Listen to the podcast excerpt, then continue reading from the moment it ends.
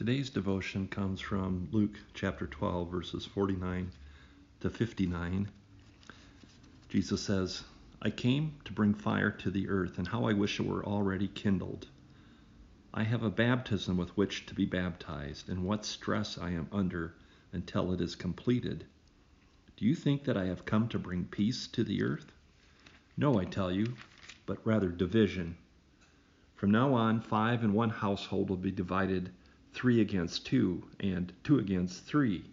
They will be divided, father against son, son against father, mother against daughter, and daughter against mother, mother-in-law against her daughter-in-law, and daughter-in-law against her mother-in-law."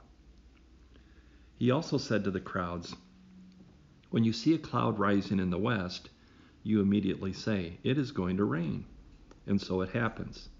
And when you see the south wind blowing, you say, 'There will be some heat,' and it happens. You hypocrites, you know how to interpret the appearance of earth and sky, but why do you not know how to interpret the present time? And why do you not judge for yourselves what is right, what is righteous? Thus, when you go with your accuser before a magistrate on the way, make an effort to settle the case, or you may be dragged before the judge, and the judge could hand you over to the officer, and the officer throw you into the prison. I tell you, you will never get out until you have paid the very last penny."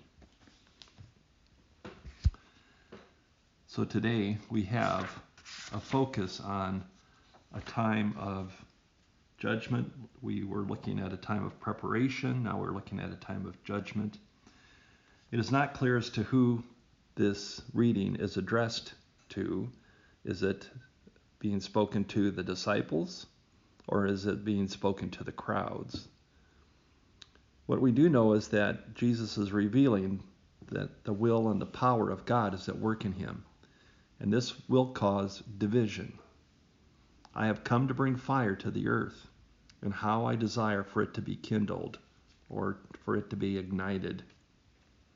Jesus then refers to his baptism, his death, with which he has to be baptized with yet. These sayings remind us of John the Baptist, who pointed to Jesus as the one who would come to baptize with fire and the Holy Spirit.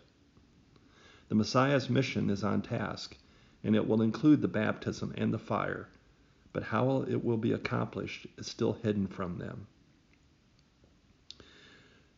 Jesus will experience this baptism of fire and the Holy Spirit in his suffering and his death upon the cross. Yet for us as Christians, we know that the baptism of fire and the Holy Spirit came to us in that upper room in Jerusalem on Pentecost Day. But that does not mean that we will not be confronted with our own suffering.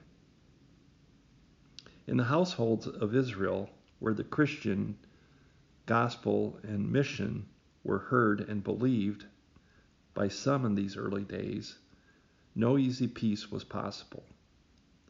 People can discern the coming weather by looking at the clouds or experiencing a sudden wind, but they do not know how to discern the present time, the present kairos. God is intervening into your life. Why do you not sense God in your midst and listen to him? And if you do listen, why do you not judge for yourselves what is right, what is righteous? Why do you not seek justice?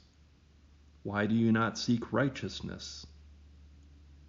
What Jesus seems to be saying is that to those who have ears to hear, you have failed, and I have failed. Jesus is reminding all of us that we have failed.